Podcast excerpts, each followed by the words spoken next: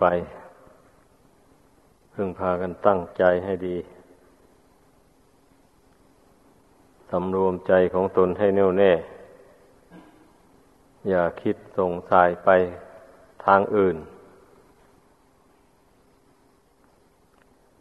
การปล่อยจิตให้คิดไปในโลกสงสารอันนี้ เรามันปล่อยมานานแล้วนะ นับชาติไม่ท้วนแล้ว สาเหตุที่มันพ้นทุกข์ไปไม่ได้ ก็เพราะปล่อยจิตให้เลื่อนลอยไปทั่ว จิตไม่อยู่กับกาย มันก็เลยไม่เห็นแจ้งในกายนี่ตามเป็นจริง ทั้งที่ตนนั่งเฝ้านอนเฝ้า มันอยู่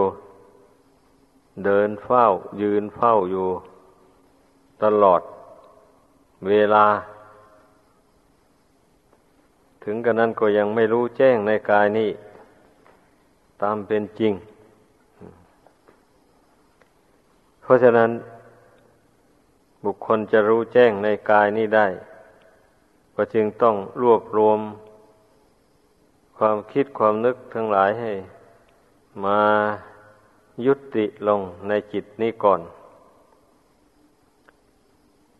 ให้จิตมันสงบนิ่งอยู่ภายใน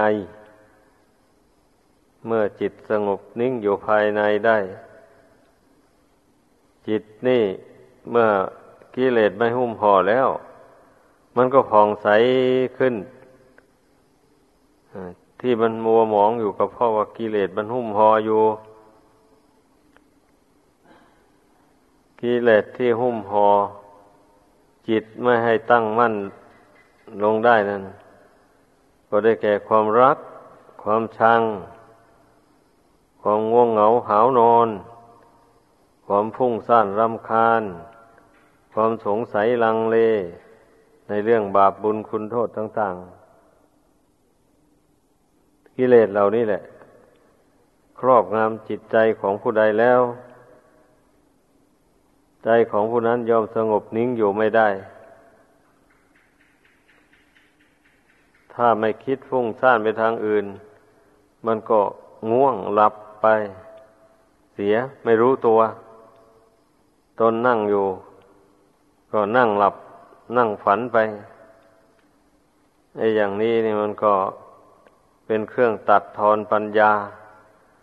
ไม่ให้เกิดขึ้น ดังนั้นให้พึ่งพากันรู้จักศัตรูของสมาธิ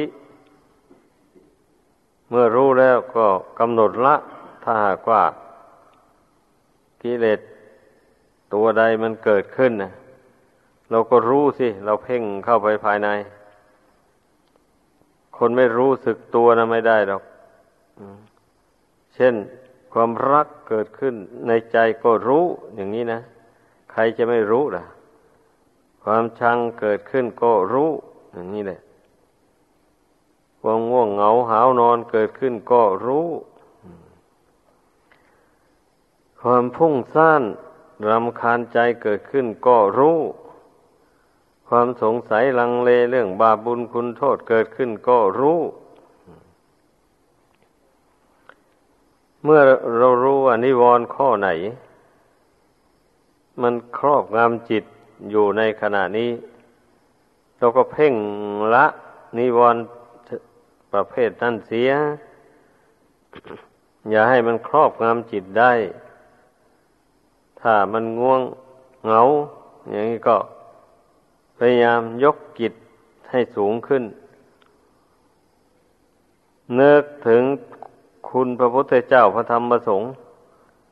มาเป็นอารมณ์ นึกพิจารณาพรรณนาคุณของพระพุทธเจ้านะพระพุทธเจ้ามีพระคุณอันประเสริฐอย่างไรอย่างไร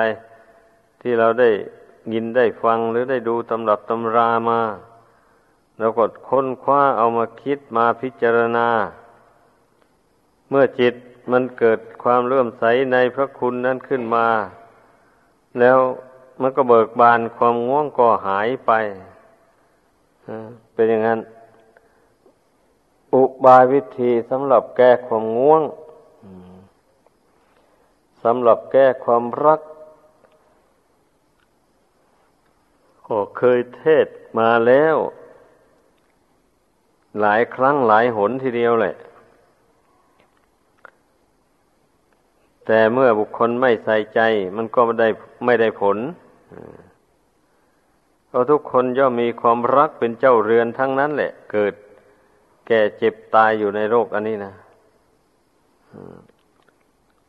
มันมีอยู่อย่างนั้นกิเลสตัวนี้นะเพราะเหตุว่าบุคคลไม่ไม่เห็นโทษของมัน ไม่ละมันสักที เหตุฉะนั้นจึงติดตามจงกิจ นี่มาในสงสารจนถึงปัจจุบันนี้ มันก็ยังมารบกวนอยู่ ความชังก็เหมือนกันนะให้ถือว่ามันเป็นกิเลสประจำดวงกิจนี่มา เนื่องจากว่ายังไม่ได้ละมัน ยังไม่ได้ปฏิบัติตามคำสอนของพระพุทธเจ้า บัดนี้เมื่อเราได้มาพบพระพุทธศาสนา อันประเสริฐนี้แล้ว ได้ฟังได้เข้าใจอุบายวิธี ละกิเลสเหล่านี้แล้วก็อย่าไปนิ่งเฉย อย่าไปเมินเฉย ต้องพยายามเจริญพระกรรมฐาน นั่นนั่นระงับกิเลสเหล่านี้ ให้สงบจากจิตใจไป ใจจะได้ตั้งมั่นต่อกุศลธรรม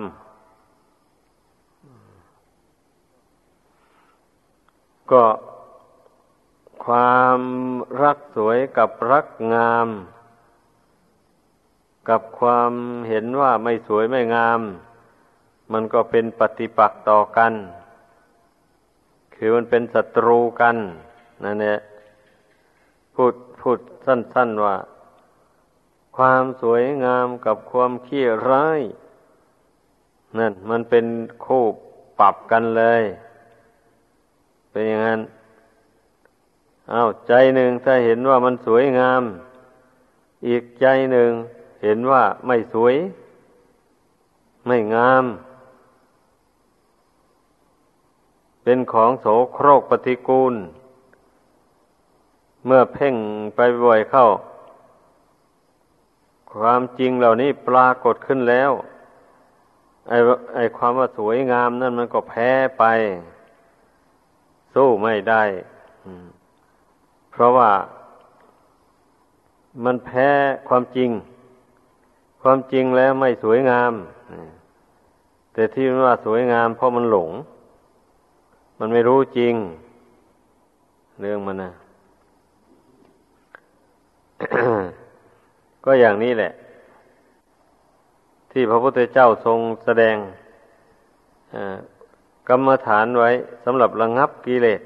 ต่าง ๆ นะ เมื่อมันคิดเห็นว่ารูปนั่นสวยงาม เสียงนั่นไพเราะเป็นต้นขึ้นมาแล้ว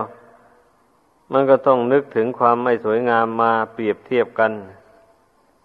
อย่างนี้แหละ ถ้าเราจะดูแต่ผิวเผินภายนอกนี่ อาศัยการตกแต่ง ผ้านุ่งผ้าห่มมาห่มมา คุมไว้ ปกปิดไว้ แล้วก็มีเครื่องน้ำอบน้ำหอมมาชโรมกาย ให้กลิ่นมันหอมพุ่งไป มีน้ำมันทาผมอะไรต่ออะไรหมดเนี่ยอาศัยการประดับประดาตกแต่งอย่างนี้นะ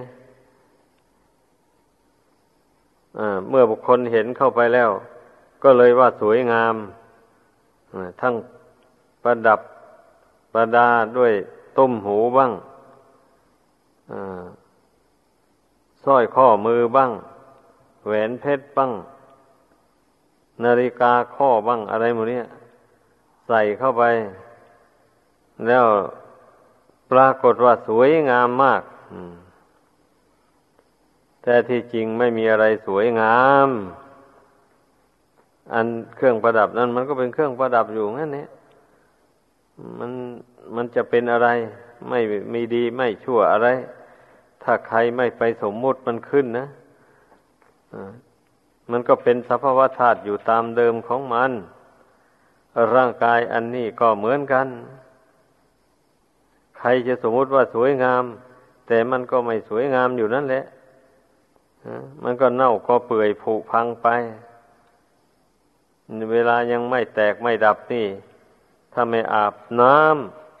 ไม่ขัดใคร ไม่ถูสบู่อยู่บ่อยๆแล้ว มันก็ไม่มีอะไรสวยงาม ทั้งมีกลิ่นก็เหม็นด้วย ถ้าไม่ชำระล้างนะ ที่มันไม่ส่งกลิ่นเหม็นออกไปก็เพราะ เหตุว่าได้ชำระล้างขัดถู อยู่ทุกวันทุกวัน แล้วอย่างนี้นะจะเอาอะไรมาสวยงามนะอันพิจารณาลงไปอย่างนี้มันก็ บรรเทาความรักความใคร่ลงได้การมันเจริญเมตตาอยู่เสมอเสมอน่ะ นึกถึงเขานึกถึงเราเสมอเนี่ยเรารักชีวิตของเราชั้นใด บุคคลอื่นก็รักชีวิตของคนอื่นหรือสัตว์อื่นอย่างนั้น เราไม่ต้องการอยากให้ใครมาเบียดเบียนมาฆ่ามาตี ฉันใดบุคคลอื่นและสัตว์อื่นเขาก็ไม่ต้องการ ให้ใครมาฆ่า หรือมาทุบมาตีเขา ก็ฉันนั้นแหละเรากลัวตาย ฉันใด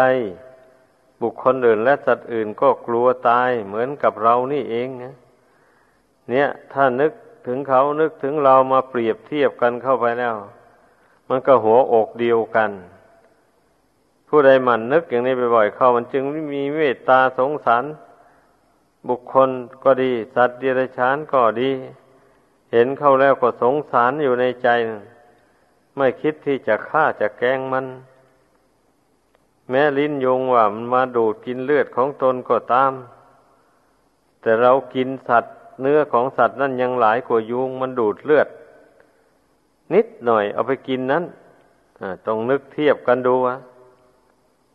มื่อเรานึกเทียบกันได้อย่างนี้แล้วมันก็ให้อภัยมันไปได้นั่นเองถ้าคนไม่นึกไม่คิดอย่างนี้นึกว่าแต่ยุงมันมาเบียดเบียนตนฝ่ายเดียว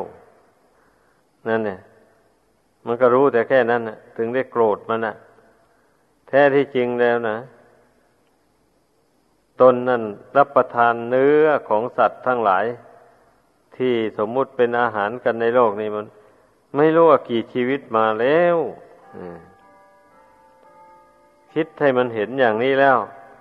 มันก็มีสติให้อภัยมันไป มันก็เป็นอย่างนั้นเนี่ย เรียกว่าผู้มันเจริญเมตตา อยู่เสมอเสมออย่างว่านี่นะ มันก็ทำให้ความโกรธความพยาบาทอะไรเบาบางลงไปฮะมันไม่มีอะไร ข้อปฏิบัตินี่ยก็อย่างนี้แหละ ให้พากันเข้าใจ อันความโกรธนี่มีอยู่ทุกคนนั่นแหละ ดังนั้นการเจริญเมตตากรุณานี่ จึงเป็นหน้าที่ของเราทุกคนเลยไม่เช่นนั้น ความโกรธมันก็ไม่เบาบางลงไปมันก็หนาแน่นขึ้นไปเรื่อยๆแหละทีนี้การเจริญปัญญา มันก็เป็นหน้าที่ของเราทุกคน เพราะความหลงมันครอบงำอยู่ ความหลงมันครอบงำจิตใจในมานับชาติไม่ถ้วนแล้ว ตั้งแต่อดีตมาจนถึงปัจจุบัน หลงอะไรล่ะ ก็หลงสำคัญว่าร่างกายเนี่ย เป็นตัวเป็นตนเป็นของเราเป็นของเขาอยู่อย่างนี้เนี่ยแล้วก็มาหวงร่างกายอันนี้ไว้ ใครด่าว่าตีเตียนน้อยหนึ่งก็ไม่ได้ เสียใจ ถ้าเขาด่าว่ารุนแรงขึ้นไปก็ยิ่งโกรธใหญ่เลยแบบนี้โดยสำคัญว่าเขาด่าเรา เขาดูถูกดูหมิ่นเราเหยียดหยามเรา อย่างนี้นะ มันความสำคัญว่าร่างกายนี้เป็นเราเป็นของของเราแล้ว มันก็เป็นอย่างนั้นเนี่ย มันก็โกรธตอบเขาไปไป สร้างกรรมสร้างเวรต่อเนื่องกัน ไม่รู้จักจบจักสิ้นนะมันก็เป็นอย่างนั้น ดังนั้นแหละ การภาวนา พระพุทธเจ้าจึงตรัสว่า มันเป็นการขจัดความหลง ความไม่รู้แจ้งในร่างกายนี้ออกไปตามเป็นจริงเป็นอันขจัดความหลงความเข้าใจผิด ในร่างกายนี้ออกไป เมื่อความหลงเข้าใจผิดละงับดับไป ความรู้แจ้งตามเป็นจริงมันก็เกิดขึ้นแทน รู้ว่าร่างกายนี้ไม่ใช่เรา ไม่ใช่ของเรา รู้ว่าร่างกายของคนอื่น ก็ไม่ใช่ของคนอื่นจริงจัง เป็นแต่สมมุติว่าเอาเท่านั้น ไม่ใช่ของของเขา เหมือนกับร่างกายที่เราอาศัยอยู่เนี่ย ก็ไม่ใช่ของเรานึกถึงตัวเราแล้วก็นึกถึงเขาเข้าไปอีก ก็ให้ให้เห็นเป็นแต่เพียงสมมุติ เท่านั้น อย่าไปเห็นแต่ร่างกายที่ตนอาศัยอยู่นี้ว่าไม่ใช่ของเราอะต้องรู้ให้รอบ ของคนอื่นของสัตว์อื่นก็ไม่ใช่ ไม่ใช่ของเขาทั้งนั้นเนี่ยเมื่อมันเห็นแจ้งอย่างนี้แล้ว เรื่องอะไรล่ะจะไปโกรธเรื่องอะไรล่ะจะไปมัวเมาทนุถนอมแต่ร่างกาย แล้วไม่ทนุถนอมดวงจิต นั่นเป็นความไม่ฉลาดจริง ๆ นะ ไปทนุถนอมปรนปือรักษาตั้งแต่ รูปกายอันเป็นของไม่เที่ยงนั้น อยู่อย่างนั้น ส่วนดวงจิตนี่นะซึ่งเป็นผู้เสวยสุขเสวยทุกข์ไปในสงสารเนี่ย ไม่คำนึงนั่นเนี่ยไม่คิดว่าจะชำระสาสางกัน อันนี้นะว่าไม่สมควรอย่างยิ่ง เพราะว่า พระพุทธเจ้าจะสร้างบารมีมา ก็เพื่อจิตดวงเดียวนี่ทั้งจิตของพระองค์ด้วย จิตของบุคคลอื่น และสัตว์อื่นด้วย มันตกมันค้างอยู่ในโลกอันนี้มันคล้องอยู่ในโลกนี้ มันเป็นทุกข์เดือดร้อนต่าง ๆ อยู่ในโลกอันนี้นะนั่นเนี่ยแต่ลำพังความคิดของบุคคลเฉยๆว่า เป็นทุกข์เท่านั้นแล้ว มันจะพ้นจากทุกข์ไปได้อะไม่มี มันพ้นจากอำนาจแห่งความทุกข์ไม่ได้ เพราะอะไรแล้ว เพราะว่ากำลังใจนี่มันถ้าไม่มีบุญกุศล เป็นที่พึ่งที่ระลึกอยู่แล้ว มันอ่อนแอ ไม่มีไม่มีแข็งแรงอะไรเลยนะ จิตนี่นะถ้าไม่มีบุญกุศลเป็นกำลังใจแล้วมีแต่อ่อนแอ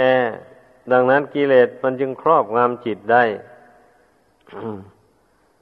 พระพุทธเจ้าผู้สร้างบารมีเป็นพระเจ้าก็จึงได้ลงทุนสร้างบุญสร้างกุศลมาในสงสาร จนคณนานับชาติไม่ทวนเลยทีเดียวกลัวบุญบารมีนั้นจะเต็ม มันก็เป็นกำลังใจได้เต็มที่เลยแบบนี้นะ มารคือกิเลสมารบกวนนะมาทำลายความสงบของพระองค์ ระองค์ก็อธิษฐานใจถึงบุญบารมี ที่ได้สั่งสมอบรมมาแต่อเนกชาติ มาเป็นสักขีพยาน เมื่อนั้นพระบารมีธรรมของพระองค์ก็มีจริง ก็ย่อมแสดงให้ปรากฏกำจัดมารและเสนามารเหล่านั้น ให้พ่ายแพ้ไประงงับไป ว่าแล้วก็คือนิวรณ์ห้านี้เองแหละ ระงับไปจากพระทัยของพระองค์ ต่อจากนั้นพระองค์จึงได้เจริญปัญญาวิปัสสนาต่อทรงตัดสรุปุเพนิวาสานุสติญาณระลึกชาติผลหลังได้ นับถอยหลังตั้งแต่ชาติเป็นพระสิทธัตถราชกุมมารไป คืนหลังถอยหลังไปเรื่อยๆไป ร้อยชาติพันชาติแสนชาติ ล้านชาติขึ้นไปหลายล้านชาติไป ก็ทรงรู้แจ้งไปเลย ไม่มีข้อสงสัยเลย รู้ทั้งเหตุทั้งปัจจัยที่นำดวงกิจวิญญาณนี่ให้เที่ยวเกิดเที่ยวตาย อยู่ในวัฏสงสารนี่ ก็เพราะอาวิชชาตันหา อุปาทาน กรรมหมู่นี้แหละเป็นปัจจัยสำหรับนำดวงจิตดวงนี้ ให้ไปปฏิสนธิ ในท้องของมารดาเป็นท้องของมนุษย์บ้าง เป็นท้องของสัตว์เดรัจฉานบ้าง สำหรับสัตว์นรกนั้นไม่ต้องเข้าท้องใคร เกิดขึ้นเองด้วยอำนาจแห่งบาปกรรมนั้น พวกเทวดาก็เหมือนกัน ไม่ต้องไปเข้าท้องใคร เกิดขึ้นเองด้วยอำนาจแห่งบุญกุศลที่ได้ทำไว้ แต่ในโลกนี้ถ้าเป็นอย่างนี้แหละ อนุภาพแห่งบุญและบาป มันนำดวงกิจนี้ให้ท่องเที่ยวมาในสงสารนี่นะอ้าวบาปก็นำจิตท่องเที่ยวไปในที่ทุกข์ที่ยากที่ลำบากบุญก็พาดวงจิตนี้ท่องเที่ยวไปในสถานที่สุขสำราญเบิกบานใจ ก็เป็นอยู่อย่างนี้แหละ บุคคลผู้ที่ ยังไม่ได้บรรลุถึงซึ่งพระนิพพานบางชาติก็หลง เห็นผิดเป็นชอบไป ว่าทำบุญไม่ได้บุญทำบาปไม่ได้บาป ก็เลยไม่ทำบุญกุศลอะไรเสียเลยเรื่องบาปนั่นไม่ฟัง เพราะกิเลสนี่มันจูงใจคนทำบาป กิเลสไม่ได้จูงใจคนทำบุญปัญญาหรือศรัทธา ความเชื่อความเริ่มใช้ความรู้ความฉลาดต่างหาก ที่มันจูงใจคนเราทำบุญกุศลให้เจริญยิ่งยิ่งขึ้นไปในตนมันมันแตกต่างกันอย่างนี้ ในระหว่างปัจจัยแห่งบุญและบาป ถ้าพูดตรงๆแล้วก็เรียกว่า ความโลภความโกรธความหลงนั่นแหละ เป็นเหตุให้คนเราทำบาปมีปานาติบาตเป็นต้น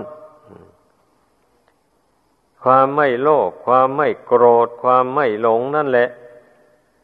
เป็นมูลเหตุให้คนเราได้ให้ทานได้รักษาศีลได้ภาวนา มันก็เป็นอย่างนั้นคุณธรรม มันเป็นคู่ปรับกันอยู่ในตัว แต่ว่ามันมีใจเป็นผู้ดำเนิน มีใจเป็นใหญ่กลัวคุณธรรมเหล่านั้น สุดแล้วแต่ใจมันน้อมไปทางไหนบะนี้นั่น เมื่อเมื่อใจมันยินดีไปในบาปอากุศล มันก็น้อมใจไปทางนั้น ช้กายวาจาทำไปพูดไปในทางนั้นแหละเมื่อใจมันยินดี ไปในทางบุญทางกุศลมาก มันก็โน้มใจไปในทางนั้น แล้วก็ใช้กายวาจาทำพูดไป ในทางที่เป็นบุญเป็นกุศลนั่นแหละนั่นเราสังเกตดูไม่ใช่ว่าบุญบาปมันเกิดเอง มันไม่ได้เกิดเองหรอกพ ระพุทธเจ้าตรัสภาษิตไว้ว่า มโนบุพังคมาธรรมาทำทั้งหลายมีใจถึงก่อน มโนเศรษฐามโนมยามีใจเป็นใหญ่สำเร็จแล้วด้วยใจ ดังนี้ ดังนั้นน่ะ พระพุทธเจ้ายังได้สอนให้คนเรานั่นน่ะ รักษาใจดวงนี้ให้ มากกว่าการรักษาทรัพย์สมบัติเข้าของเงินทองอะไรของรักของชอบใจอื่น ๆ ไปไปรักษาตั้งแต่สิ่งภายนอก มากกว่ารักษาใจตัวเองนั่นแหละคนส่วนมาก ดังนั้นใจนี้มันจึงถูกกิเลสครอบงำย่ำยีเอา จนเศร้ามองขุนมัวไป แสดงว่าคนเรานะ่ะ ไม่รู้จัก ตัวเองไปไปหลงรักหลงพอใจแต่สิ่งอื่นนั่นยิ่งกว่ารักตัวเอง ตัวเองโดยสมมุติแท้ๆแล้วก็คือดวงจิต เพราะดวงจิตนี่ ถ้าจะว่าอีกในหนึ่งแล้ว มันมันไม่ตาย เหมือนกับร่างกายสังขาร มันไม่ตาย แต่ว่ามันไม่มีรูปร่าง นั่นแหละ คนถึงไม่ค่อยมองดู มองดูแต่รูปร่างที่มองเห็นด้วยตาเท่านั้น แต่ดวงจิตไม่มีรูปร่าง จึงไม่ได้ดูตัวเองทีนี้นั่นแหละผู้ใดไม่ภาวนา ผู้นั้นแหละชื่อว่าไม่ได้ดูตัวเอง ถ้าผู้ภาวนาแล้วมันต้องดูตัวเองนะเป็นงั้น จึงเมื่อดูตัวเองเข้าไป จึงรู้ได้ว่า เออ ทุกสิ่งทุกอย่างนี่มันมีใจเป็นใหญ่สำเร็จแล้วด้วยใจทั้งนั้นเลย มีใจถึงก่อน คือว่าใจคิดไปหามันก่อน สิ่งนั้นนั้นมันจึงปรากฏขึ้นอ่า บาปก็ดีจิตนึกขึ้นมาก่อนแล้ว มันจึงไปลงมือทำบาปได้ บุญก็เหมือนกัน จิตคิดขึ้นมาก่อนแล้ว จึงลงมือทำบุญได้ จึงตัดสินลงไป ถ้าความคิดความนึกอันใด มันถูกอวิชชาตันหาครอบงำมันแทรกแซงอยู่ด้วยอวิชชาตันหาแล้ว ส่วนมากมันก็คิดไปทางบาปอากุศลนั่นแหละ ความคิดอันใดที่ประกอบไปด้วยศรัทธาและปัญญาดังกล่าวมาแล้วนั่นนะความคิดอันนั้นแหละมันจะไปในทางบุญกุศล ทางที่ให้เป็นประโยชน์ตนและผู้อื่นเป็นอย่างนั้น เพราะฉะนั้นแหละ เมื่อทราบอย่างนี้แล้ว อย่าพากันละเลยในการรักษาจิตดวงเดียวเนี่ย ยืนเดินนั่งนอน กินดื่มพูดจาทำการงานอะไรอยู่ ก็มีสติสัมปชัญญะ ตามรักษาจิตดวงเดียวนี่แหละ เลื่อยไป อย่าให้มันเผลอ อย่าให้มันหลง สมมติบัญญัติของโลกนี้ ให้เห็นว่าทุกสิ่งทุกอย่างที่เราอาศัยกันอยู่นี่นะล้วนแต่เป็นของสมมุติ ขึ้นเท่านั้นเองนะถ้าวาละสมมุติ อันนั้นออกหมดแล้ว ละชื่อของสิ่งนั้นนั้นหมดแล้ว เพ่งดูตามความเป็นจริงก็เห็นแต่เป็นสภาวะธาตุเท่านั้นแหละส่วนใดที่มันแข็งแข็ง ส่วนนั้นก็เป็นธาตุดิน ส่วนใดที่มันเหลว มันก็เป็นธาตุน้ำไป ส่วนใดที่มันร้อนมันก็เป็นธาตุไฟไป ส่วนใดที่มันมีการพัดไปพัดมาในร่างกายสังขารนี้บ้าง นอกร่างกายบ้าง นั่นท่านก็เรียกว่าธาตุลมไปซะ มันอย่างนี้แหละ ถ้าเพิกสมมุติต่างๆนั้นออกไปแล้วนะ มันก็เหลือตั้งแต่สภาวะธาตุเท่านั้นเอง แม้ตลอดถึงดวงจิตนี่ ท่านก็เรียกว่ามโนธาตุเป็นงั้น มันเรียกว่ามโนธาตุก็เป็นธาตุชนิดหนึ่งดวงกิจดวงใจอันนี้นะเห็นเมื่อเรามองเห็นว่าเป็นสภาวธาตุแล้ว มันก็ไม่ต้องยึดถืออะไรสิแบบนี้นะต่างก็เป็นธาตุเหมือนกันนี่ นั่นเนี่ยจิตก็เป็นธาตุอันหนึ่งท่าน ถ้าจิตนั่นมันสะสมกองกิเลสไว้ ท่านก็เรียกว่าสังคตธาตุ ธาตุที่มีปัจจัยปรุงแต่ง ถ้าจิตนั้นไม่ยึดถือกิเลสไว้ละอุปาทาน ความยึดมั่นถือมั่น โดยประการทั้งปวงได้ จิตนี้ท่านก็เรียกว่าอสังคตธาตุแปลว่าธาตุที่ไม่มีปัจจัยปรุงแต่งให้เกิด ให้ท่องเที่ยวไปในสงสารต่อไป นี่ จุดมุ่งหมายแห่งคำสอนของพระพุทธเจ้า สอนให้คนเรานั่นนะละความยึดความถือในกิเลสตัณหาอาวิชชาความโลภโกรธหลงต่างๆหมดนี้นะเพียรละมันออกไป ให้มันยังเหลือตั้งแต่จิตดวงเดียว อย่าเอากิเลสเข้าไปแทรกแซงไว้ในนั้นแล้ว จิตนี้มันจะไม่ได้หลงไหลเคลื่อนไหวไป